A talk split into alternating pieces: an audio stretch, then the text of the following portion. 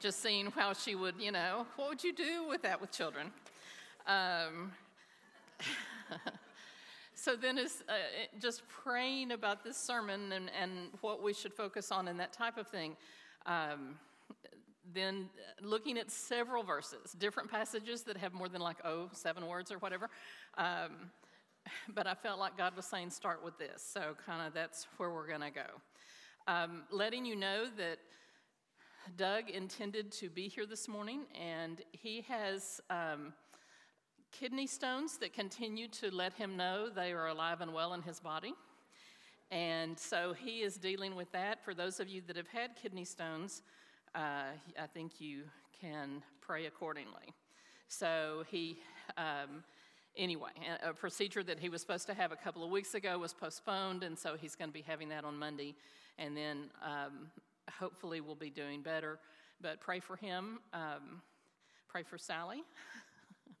so Doug is. Um, I realize his family is here and all of that, but just saying, probably he is not. The, he's happy to be healthy and not so happy to not be healthy when that happens. Is that diplomatic enough? Sarah is saying amen. So you pray for the patient and you pray for the caregiver. Is that okay? Um, as preparing for this sermon, what I felt like the Lord was saying uh, is that we needed to kind of start very basically, and, and, even in the song, and to start with who is God. And I know that we can all start reciting things. Obviously, we know Father, Son, and Holy Spirit. Uh, some people might say, like Creator, Redeemer, Sustainer. Scripture says God is love. And there are many, many things that then you could spend a sermon series on the different names of God and the things that He is, and that He is true and He is faithful and He is forgiving, uh, slow to anger. I mean, we could go on and on and on. My next question is Who is God to you? Because a lot of times we can, we can recite all the scripture and say, Yeah, that's right, yeah, that's right, you know, I agree with that, I agree with that. But, but how do you receive Him in your life? And how do you see Him? In your life. Because sometimes our concepts are based on experience and not on Scripture. And it's, it's a big shift to go from experience to what Scripture says. And obviously, we believe the Bible is true, the Bible is the Word of God. Um, it is alive and it is life giving for us. I showed the picture of my father a couple of weeks ago when he was six years old, about to be in first grade or in first grade. Um, and um, my father uh, struggled a great deal through his adult life and um, had real issues with forgiveness. Uh, had a real hard time doing that, had real issues, I think, with self esteem. I'm pretty sure, although I was not alive at the time, obviously, that his father did not or could not affirm him, just had trouble verbalizing, I'm proud of you, or whatever you would say. And so my dad, as a result, not blaming his father, but just we all make choices and that kind of thing. But my father struggled a great deal with mental health issues. Uh, he was an alcoholic. Um, he, uh, when I was five, he was he had a nervous breakdown, and so life was very hard for my dad. And as a result, it was hard in our home. Uh, my mom faithfully took us to church, but um, so the whole concept of Good, Good Father, that song we sing, you know, uh, was very hard for me for a number of years. And not to diss my father, but just the reality of this is what happened. Um, certainly, the Lord, there were other people in my life and other men in my life that um, were like fathers to me. But just saying, those things can kind of affect how you see Father God. And, you know, we talk about how he's a good father and run to him and be like a child and all of that. And when that doesn't feel safe in your life, then it's hard to translate that into spiritual terms. Does that make sense? Or are y'all already watching the Ranger game or something? Okay. So that's something that God heals, but it takes time. And it takes time also in His Word, knowing that He is true that He is true. And while many things may change in life, many things may be different in life, our lives change, it's an ongoing thing, circumstances change. God is the same. Jesus said, If you've seen me, you've seen the Father. And a lot of us can relate pretty easily to Jesus. Um, he's not as scary, or wh- whatever term you want to use, but we can relate more to him. He became flesh and lived among us. Um, the Message Bible said he moved into our neighborhood. So he walked among us and showed us the love of God and showed us. Jesus said when his disciples asked him to pray, um, he said, Our Father, and literally it was like Abba. Um, some, some references would say that's pretty close to daddy or a very respectful um, relational father when he taught us to pray the Lord's Prayer, something we'll do a little later in the service. So, as you think about who God is to you, I want you to think about, you know, can you go to him? I mean, is, is that a relationship? Because Jesus paid it on the cross for us to have a relationship with God, with the Father. And when you think to the extent of what happened on the cross and all that Jesus went through, the, the book of Isaiah, before they even put him on the cross, the book of Isaiah said you could not recognize him because he had been beaten so badly. So, the significance of relationship with God is so important in our lives. The relationship of understanding that He is true and He is faithful and He does not change. That that is a steady place. In Scripture, it talks about that He is our refuge, He is our hiding place. It talks about healer, provider. He's a strong tower. Um, he's unconditional love. I meet with people sometimes, and it, it, amazes me sometimes the people that one time meeting with a pastor's wife, and uh, years ago, you don't know her, don't try to figure it out, but, um, but she really didn't get unconditional love for her. She could talk about it for everybody else. but how are you with you? I mean, can you receive God's unconditional love that He loves you unconditionally? Now, His promises are conditional. If you do this, I will do that. But His love, for us is unconditional. What an incredible gift that it's not based upon what we do or not do, but it's who we are. Even as one of the names of God, I am. So incredibly important to really, uh, from time to time, and for myself as well, to see who is God to me. That is one of the clear things that I received about this sermon. Who is God to you? How do you see God?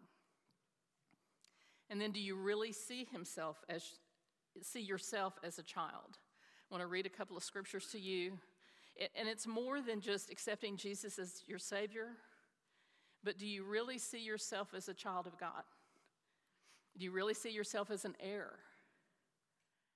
Because a lot of times we don't. So I'd like to read a couple of passages about what he says. Um, to us, and this is from Paul. One is in Romans, and then one is in Galatians. They're very, very similar. But I want you to think about the difference of being a servant. Obviously, we're supposed to serve, but for us, there's a choice. In biblical times, when there was a slave or there was a, a slave situation, there was no choice at all. Romans 8, verses 14 through 17. Um, and there is more before it and after it that's awesome, but let's look at this for right now. For those who are led by the Spirit of God or children of God, the Spirit you received does not make you slaves so that you live in fear again. Rather, the Spirit you received brought about your adoption to sonship. And by him we cry, Abba, Father. The Spirit Himself testifies with our spirit that we are God's children. Now, if we are children, then we are heirs, heirs of God and co heirs with Christ, if indeed we share in his sufferings in order that we may share in his glory. And it goes on to say, I consider that our present sufferings are not worth comparing with the glory that will be revealed to us. For the creation waits in eager expectation for the children of God to be revealed. He goes on and on to talk about this, is a very famous passage in Romans 8. I, I, think for most of us, if we were to honestly answer, if you say, Yes, I consider myself an heir, um, I don't know if everybody would say that. I think we kind of think, well, that's kind of cool Bible talk or whatever. Or, yes, I'm a child of God because I've accepted Jesus as my Savior. But do we really get it? Are we just kind of floundering in the problems that we may face or the circumstances we may face? Do we kind of sometimes have a poverty mentality? Um, a missionary spoke here about a month ago, and they deal with orphans, and some are true orphans and some are not. And, and she said, helping them understand and pray through uh, rebuking the orphan spirit. And I know that sounds kind of weird, but it's like to not live in that mentality that you belong to someone and it's to God and His love for us and how He cares for us and watches over us. And sometimes I think when we are so immersed in what's happening around us, we don't even get it when He's taking care of us. We don't even get it. Galatians says, in the fullness of time, God sent his son, born of a virgin, born under the law, to rescue those under the law, that we might be called children of God. And it goes on to say, For we are now heirs. And in that day, when there were slaves and people that had no option for doing other things, oh my goodness, to be given that type of message is huge. A very famous passage in Galatians 4. But when the set time had fully come, God sent his son, born of a woman, born under the law, to redeem those under the law, that we might receive adoption to sonship. Because you are his son, God sent his spirit into, of his son into our hearts, the spirit who calls out, Abba, Father. So you are no longer a slave, but God's child. And since you are a child, God has also made you an heir. The things that God says about you in Scripture, again, if we went through them, it would take forever. But I want to read a few passages to you about what He says about you. This is what God says about you.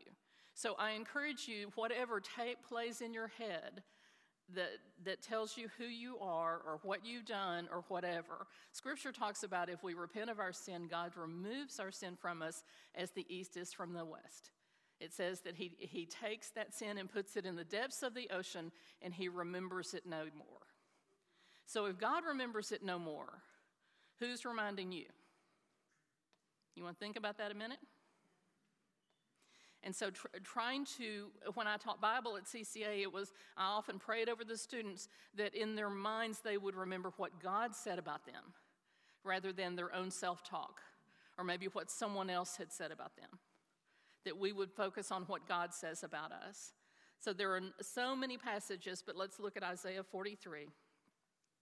It says, This is now what the Lord says He who created you and He who formed you, do not fear, for I have redeemed you.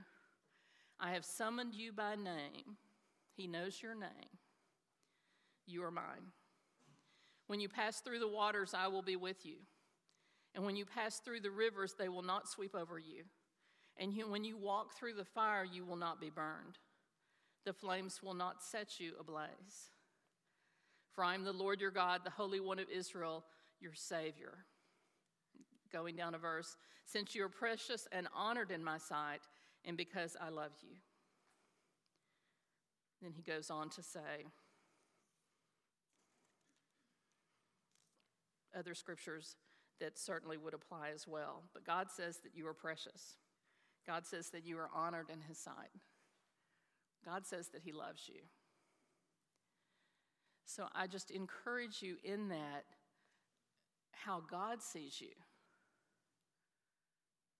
And to really think through who is your father and not trying to do, you know, Star Wars, but, you know, do you really look to him as a good father, taking care of you? Do you really look at him as your provider? Do you really look at him as one that is your safe place.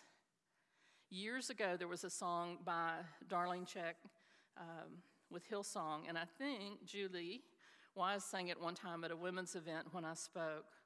But, uh, and I am not going to sing it, which you all would be very grateful for. And I realized Saturday afternoon was not a good time to call David and say, What do you think about? Um, Darlene Zschech is the one that wrote Shout to the Lord. And I don't know if that put Hillsong on the map, but it sure didn't hurt. Um, and the song, the refrain is, And I will run to you, to your words of truth, not by might, not by power, but by the Spirit of God. I will run the race till I see your face. Oh, let me live in the glory of your grace. Oh, my goodness, church, if we would ever figure out that the main thing we need to do is run to Him. If we could ever figure out that when things get shaky or, or things happen that we don't quite grasp or understand or whatever, that God is faithful and He just didn't get the email about whatever's going on in your life. You know? He knows. And He's our provider. And I don't say that out of a flippant little, you know, isn't that a cool thing to say? But He is our provider. And I think part of our job is to ask Him. Sometimes people come into my office from the community and um, have conversations with people that are not easy sometimes concerning financial situations. And I understand desperation. I mean, I don't understand it to the point of I don't know where I'm going to sleep tonight. But I think I understand in part, and I understand that sometimes it's hard to ask.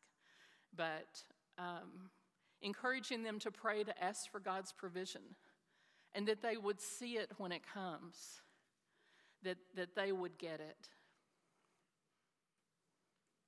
Sarah talked about the scripture of uh, how our names are written on God's hands. And a part of that scripture, a part of that is when Jesus died on the cross, what was wounded? Right? I mean, kind of wrists are considered the hands, but his wrist. So maybe, I don't know, after all, I did go to Perkins, but, but you know, some of you were just waking up and didn't have that second cup of coffee. But you know, is the nail pierce, the scar on his wrist, a reminder of me?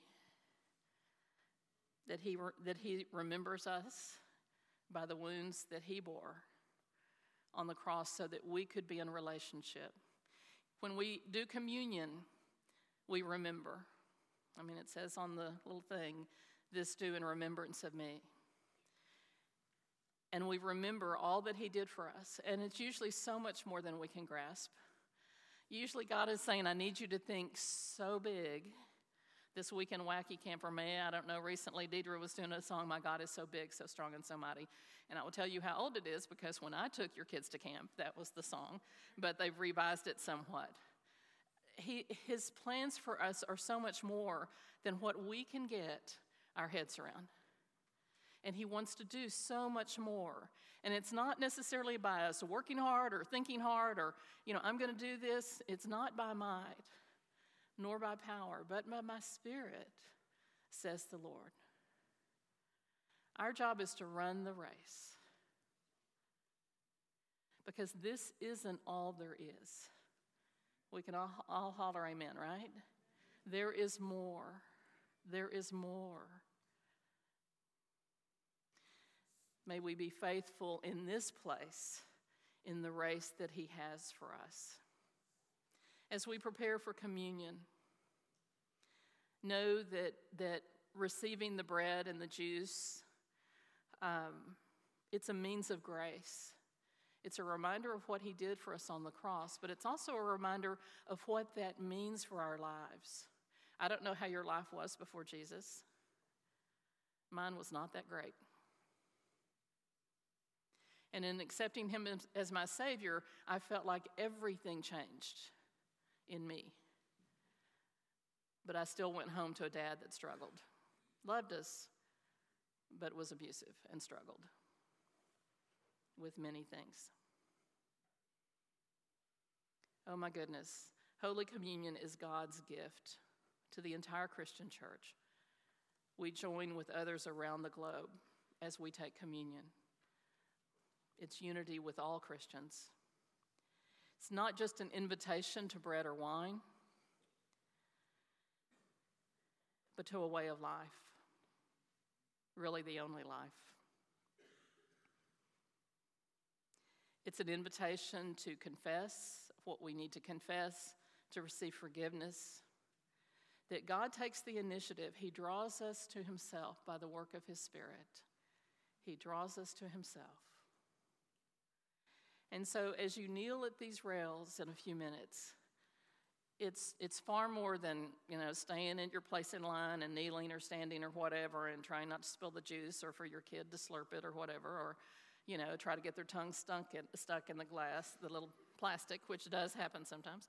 And um, but do, but do we come to receive to realize that he is here by his spirit and whatever is going on with you he can handle it that He is bigger than anything we face.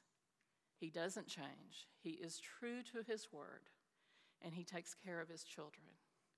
He calls us children. We've accepted Jesus as our Savior. He's called us children, and He takes care of us in every way. It's our privilege to come and be a part of communion. It's our privilege to remember what He did. It's our privilege to know that He brings healing and restoration and redemption to all our lives, that He's our provider, that He is the one that is our refuge. He is the mighty fortress.